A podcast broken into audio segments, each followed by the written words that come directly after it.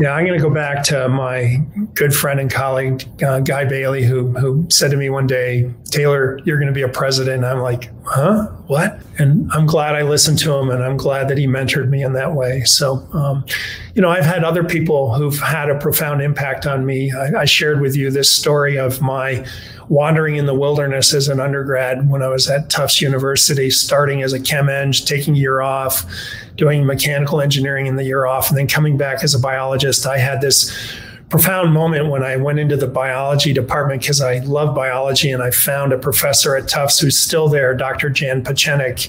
He brought me into his environment and uh, as an undergraduate researcher in his lab, and I had a chance to do research with him, and it it affected everything from there on in my life because I, I loved research so much and I loved discovery so much. And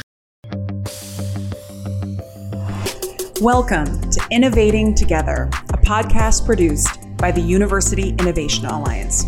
This is a podcast for busy people in higher education who are looking for the best ideas, inspiration, and leaders that will help you improve student success. I'm your host, Bridget Burns. Each week, I partner with a journalist to have a conversation with a sitting college president, chancellor, system leader, or someone in the broader ecosystem who's really an inspiring leader. And the goal is to have a conversation to distill their perspective and their insights gathered from their leadership journey. Our hope is that this is inspiring and gives you something to look forward to each week. Each week, I team up, typically with a journalist, to have a conversation with a sitting college president or chancellor to better understand what it's like to lead in this very complex moment and to surface some insights and perspective um, about their leadership. This week, that is certainly the case, and I am delighted. While I am flying solo today, I am really delighted to bring on the president of the University of Texas, San Antonio. Thank you so much for being with us today, President is Egme? I'm try- I just realized that I didn't actually double check your pronunciation. It's, it's Eighmy. Yeah. Okay. Just call me, but just call me Taylor, please. Taylor, it is a wonder. It is uh, excellent. That pronunciation is so much easier than I could have done. For those of you at home who are not familiar, President Eighmy is the sixth president of the University of San Antonio and came here in 2017. But one of the things I find really interesting is that his perspective as president, he brings a unique vantage point having been a chief research officer, vice president for research at three universities prior to this. So uh, at Texas Tech, University of New Hampshire, and the University of Tennessee, Knoxville. So that's a, a, really interesting, I think, perspective on the presidency. And then also seeing the stuff that you've been doing at UT San Antonio. I just wanted to have a conversation with you. And so thanks for being with us today. Yeah, it's a delight to be with you, Bridget, and I appreciate all the, the work that you do in your efforts to advance student success, and that's something we care about greatly. I have to admit, uh, my progression as a, a, researcher to a president is something I never envisioned back when I was younger. And uh, there are a few of us uh, in higher ed, especially in public higher ed, who have sort of taken this path to presidencies having been chief research officers. Kirk Schultz at Washington State is a good example. Uh, there are others, Florida State, uh, Northern Illinois. There's a cadre of us. We, we constitute some kind of mafia, I think, in terms of our, our focus. But it's a, I think it's a, a useful um, perspective to have when you become a president. The, the opportunity as a chief research officer to always advocate and make a case for, for what you care about, whether you're writing proposals or advocating for partnerships or pulling teams together. You're constantly talking about what you're doing and why it's important. And uh, that's a lot of what you do as a president. So it, it, it, feels very comfortable for me as president now to build on my strengths, uh, my prior strengths as a chief research officer, and put those to good use as we embark on our engagement with the legislature here in Texas or with donors or with our city and county partners. I'm always in the business of talking about my institution. By the way, I have the best job in the world. UTSA is a remarkable place, so it's a, an easy thing to talk about and advocate for. I am super interested in that uh, and teasing out a little bit more on that perspective because when we were talking earlier, uh, just to you know see leading up to the show, I really appreciated your perspective that in order to be the chief research officer, uh, that you had to be more collaborative than perhaps other parts of the institution. And so I think that's an interesting angle to take in terms of thinking about the kinds of characteristics that traditional roles bring, like provost and otherwise. But can you say a little bit more about wh- why do you think it's more collaborative in its nature, and how does that show up as president when you are, you know, frankly trying to figure out how to make decisions internally? How does that uh, actually assist? Yeah, so I, I think um, most chief research officers who become presidents would say exactly what I'm about to say, and it has to do with this that um, it is a less obvious trajectory or pathway to a presidency, but you think about it, most chief research officers have come up through the ranks of obviously being a researcher themselves, collaborating with others inside their own institution uh, and outside their institution with other institutions. They've uh, frequently uh, worked on big initiatives that, that involve pulling people together and, and going after big things, typically with our, our philanthropic community or federal agencies uh, or, or the private sector. So we, we've always been in the business of pulling people together to collaborate to do big things.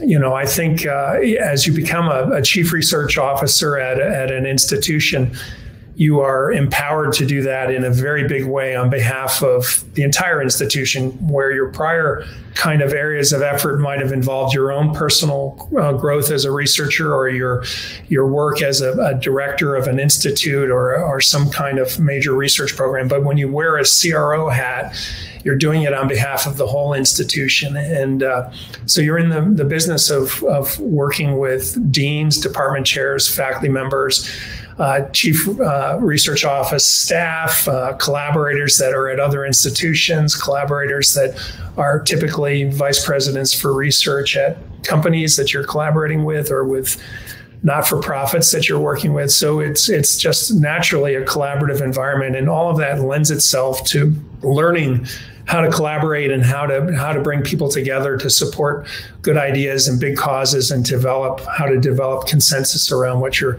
what you're working on. So uh, I, I, w- I would actually say it, it, has served me immensely well in my trajectory as an administrator and leading towards my presidency. And I, I was I'm grateful for all that background that I had in that space because I was an individual researcher. I was a director of, of a research group and, and a director of, of a cooperative institute and and then as as, a, as I kind of ascended into the uh, higher higher levels of, of research administration, I got to work on these kinds of collaborations all the time, and so it, it again it prepares you for for what you want to try and do as a president because frequently the things that you work on involve. Uh, communication, collaboration, consensus, um, rethinking great ideas, refining great ideas, and turning those great ideas into action. And so I, I think it's a logical logical pathway. It's, it makes so much sense to me now as you're describing it, but it would make a more collaborative role because you can't actually just tell people what to do research. Yeah. Like you don't have the luxury of being in a position where you just kind of like it's my way or the highway. Uh, not that that's the kind of leadership we're looking for, but there are positions where you have the luxury of being able to set a vision and then yeah. tell people what to do, and like it's you know do it or don't, right? But collabor- as someone who's done collaborative research, as someone who runs a, a, collaborative that is run through the research office at an institution, yeah, it is constant compromise, and it is uh, it is consensus building. So that's an interesting uh, perspective. You know, for those of you in the audience who are either part of a search search firm or your institution searching, you know, we always put the word salad of what kind of candidates and characteristics we're looking for, but that's something you should consider is perhaps advancing that someone who isn't just a researcher but someone who's actually had to oversee and supervise collaborative research would actually bring you the kind of collaborative leader you're looking for. You know uh, to elaborate just a little bit more it's worth doing this. Typically as a chief research officer at, at least at most r1 institutions you're you're kind of you have a, a, a, very important role to pull together big ideas that come from your faculty and come from your collaborations internal to the ins- institution and across institutions. And some of the biggest things I worked on as a, as a chief research officer involved going after really big things from the Department of Energy or National Science Foundation or NIH around uh, multi-institutional collaborations and and uh, you typically have to be conveying uh, the, the, the, the, distilled essence of, of what you're working on. So it's so compelling that one of these federal partners is going to support it. So you have the whole peer review process you have to prepare for, or the site visit process that you have to prepare for. And you're always having to distill and make very clear the, the inherent benefit and purpose of what you're doing so it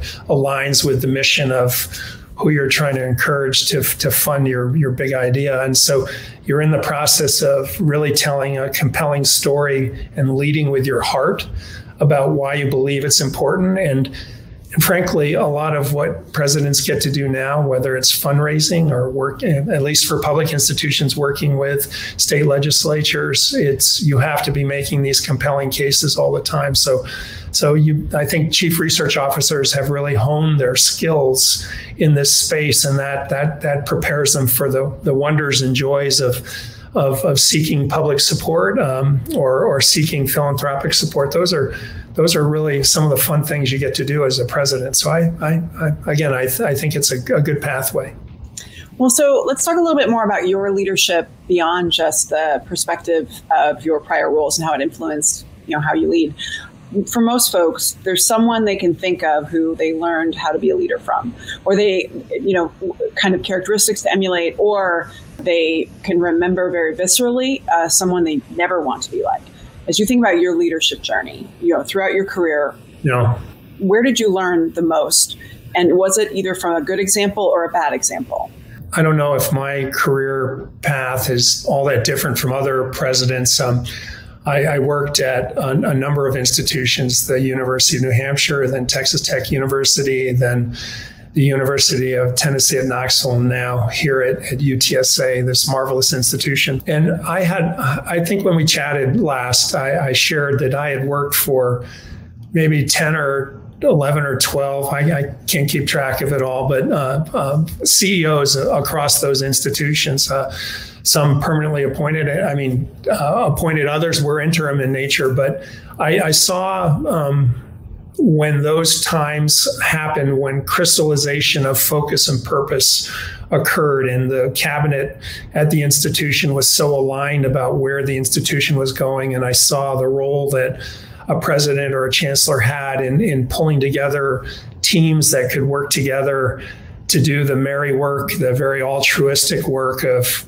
typically of what administrators do is you push rocks uphill. And uh, I saw the conditions under which that worked really well. And um, the leaders that that uh, affected me, influenced me in a very positive way, were the ones that worked really hard to assemble teams that were perfectly aligned and, and very, very collaborative in, in nature. Because, you know, certainly this work is challenging and hard and relentless in terms of the intensity of it uh, at times. And so you need a team that's cohesive and focused and collaborative and supportive of each other. And I saw elements where that came together, and uh, so I vowed um, that that I would wor- work really hard and do my very best to assemble the same sort of team to work with me uh, as as we uh, prepare to, to to work here at UTSA. And so, um, you know, I, I've been fortunate across the span of my career to have people that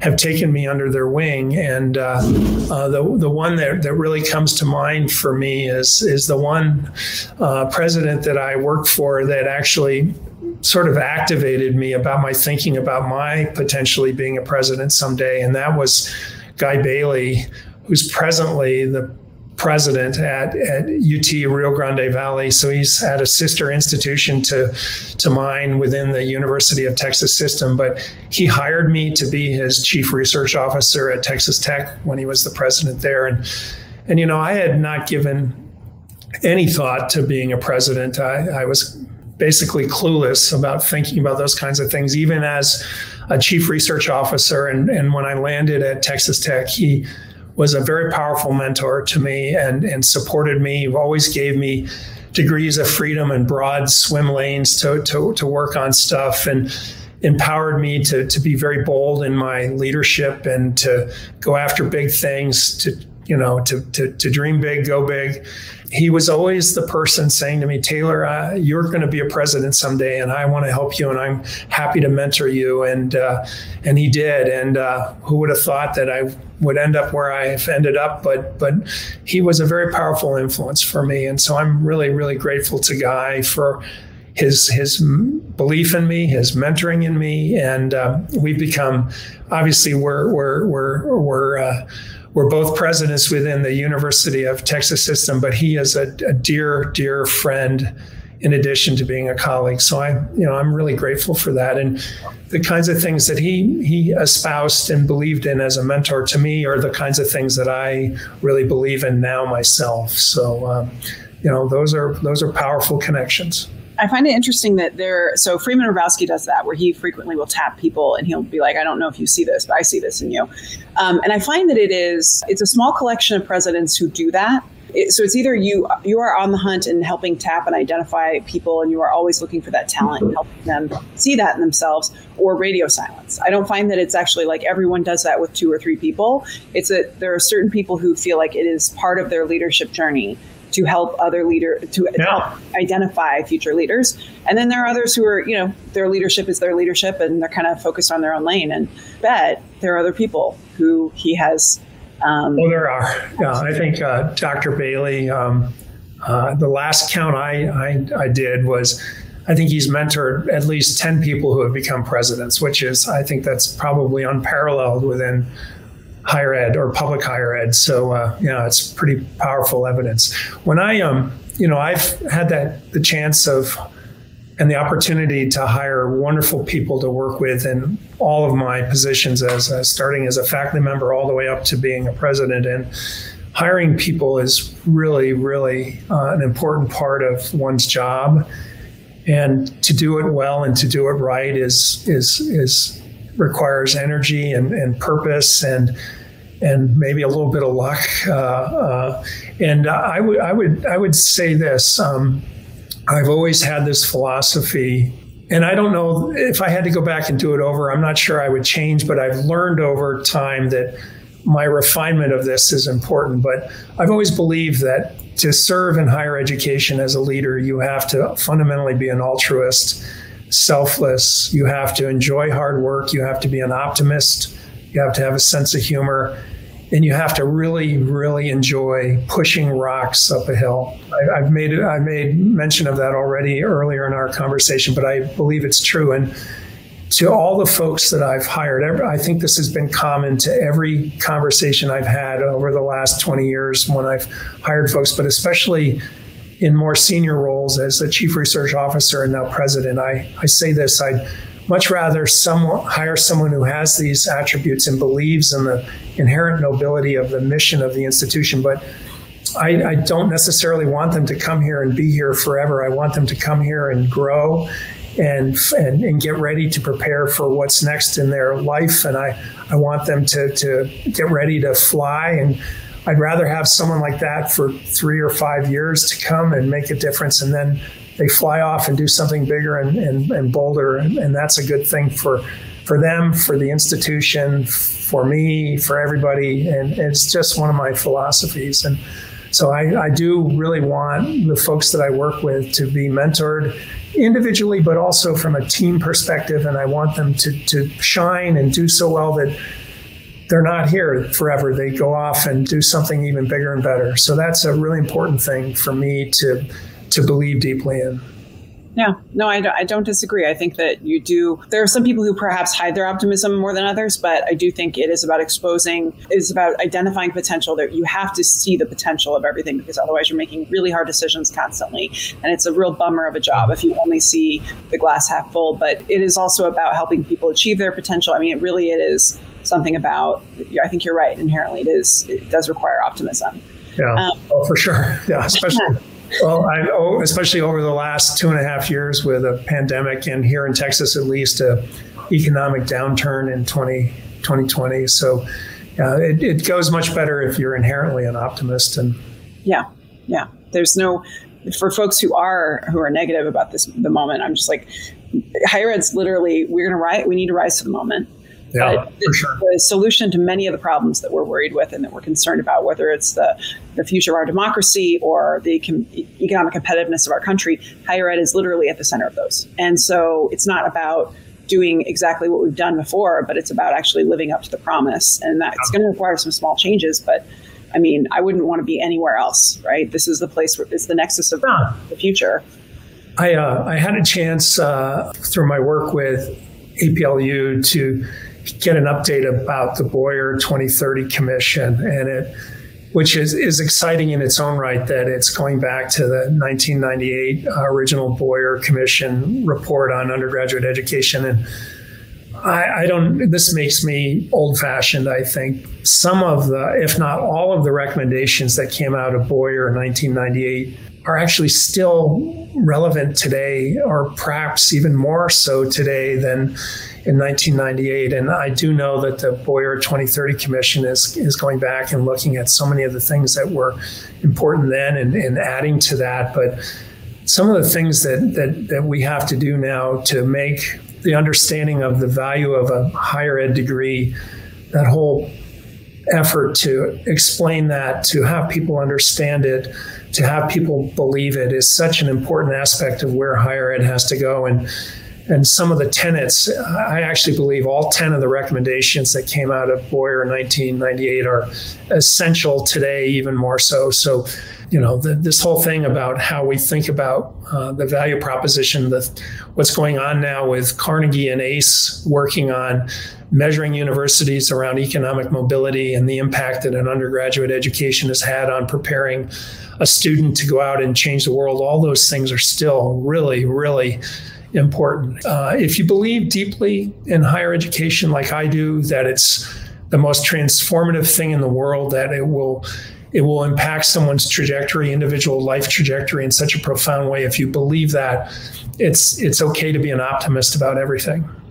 I agree. I think that too much we're seeing things from uh, right here, and so of course it's very yep. scary and hard. But the yep. more you can zoom out and look at look at history, you'll see that there's plenty to be excited about. And I think that the um, there are some things that are really I'm seeing some some actual movement that are very is very cool in terms of communicating with the public, whether it's the Gates what they've done on the Value Commission. But I also love something um, that for th- folks at home, you might pop over to YouTube and take a look at Study Hall, which is something ASU is doing in partnership with. And this is, uh, you know, if you are on TikTok or uh, uh, especially for younger folks, they will know this name. But Hank Green, who's a prolific social media influencer on science, they are creating a bunch of videos uh, that basically handle all the questions that we know this, that the public has, whether it's how to pay for college, how to how to college, right? Just take a if you get a chance, take a look at those videos and look at the comment section.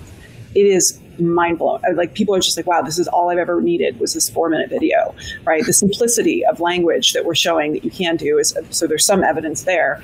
But the other um, is I just keep seeing that it's institutions only thinking, being obsessed with the boundaries of their own institutions, right? Like that's our problem. The more we can actually think and have leadership as a sector, we will actually start listening to what the public says and we will respond in a way that they can understand what we're, what we're talking about and the value of higher ed. Problematic. We had, um, we had Ted Mitchell in to visit. Uh, uh, there's an association of public university presidents and chancellors here in Texas. Uh, the acronym is CPUPC. It's a good group of folks. And we had Ted Mitchell come in and talk about where ACE and Carnegie are collaborating about, you know, really developing another classification for universities around economic mobility and all the, the foundational work they're doing to prepare for putting forward a model about that. And I think it's really, really important that they do that. But Ted was sharing um, some information about their focus groups. They've been doing a ton of focus groups.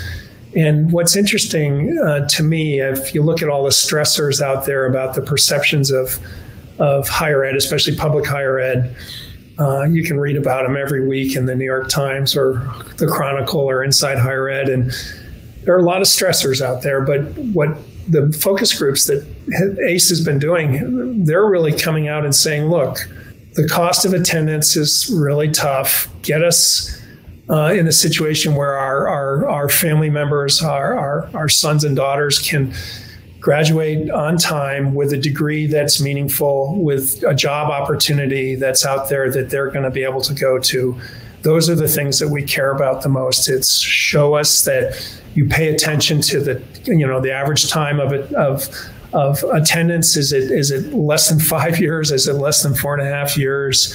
Uh, and, and then show us that uh, me as a student or my son and daughter or family member is going to graduate into a, a program and an opportunity and an expansive view of the world that involves a, a, a job that, that, that I know will pay pay well. And the fact that that's still an issue, it's always been an issue for public higher ed, but it still comes back to that as an issue. That's those are solvable things. Those are things that we can address as presidents and as institutions, as public university systems. So, you know, the fact that it boils down to those two issues is is not an intractable problem. It's a solvable problem. So I'm, I'm that's why I remain optimistic about where public higher ed can go, despite the distractions that are out there too.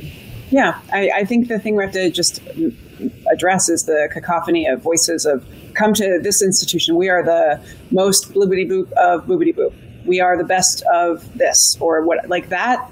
That that is just overwhelming to the public in terms of understanding what a good institution is. Should I actually go there? How do I trust this? the fact that marketing and PR is is happening times four to seven thousand institutions creates this just massive noise that that disconnects us from the public. So at some point, us as a sector, not just yeah. how you should come to my institution, but just as a sector, here's how we should talk about college that is actually listening to what the public is asking actually, you know, Third Way just revised their um, sort of their evaluations of economic mobility. They came out with their report in January or February, and then updated it and put it into instead of individual rankings into tiered groups. And uh, the fact that that so many think tanks now in, in Carnegie and the University of Texas system and other systems here in Texas and state legislatures are looking at this whole issue of what is the value of the education that's been provided? How have you prepared this young person to go out into the world? The fact that that question is coming to the fore now will resolve the cacophony of noise that's out there because so much of what I think families care about these days are the issues I just described, and, and economic mobility is such a profound part of part of that. So you know that's you know public institutions I think have to pay attention to this a little bit more than private institutions. It's important for all of higher ed to pay attention to this. If you think about ed, taking a year off doing mechanical engineering in the year off and then coming back as a biologist, I had this profound moment when I went into the biology uh, department because I love biology and I found a professor at Tufts who's still there, Dr. Jan Pechenik. He brought me into his environment and uh, as an undergraduate researcher in his lab, and I had a chance to do research with him, and it it affected everything from there on in my life because I, I loved research so much and I loved discovery so much. And who would have thought that that activation of me as a, a, young learner who became so passionate about something that it would have come from a mentor mentee relationship as an undergrad. So that was also a very powerful thing for me, and I celebrate that all the time. I, I stay in touch with Jan, and I'm, I'm glad that he did what he did. I wouldn't be here today without him. That's great. I love that. When mentorship really, uh, we underscore, we, we talk about it as though something we want to scale in our, our, our yeah. but seeing the actual product is wonderful. Is there a book that you recommend most frequently to people who are interested in leadership?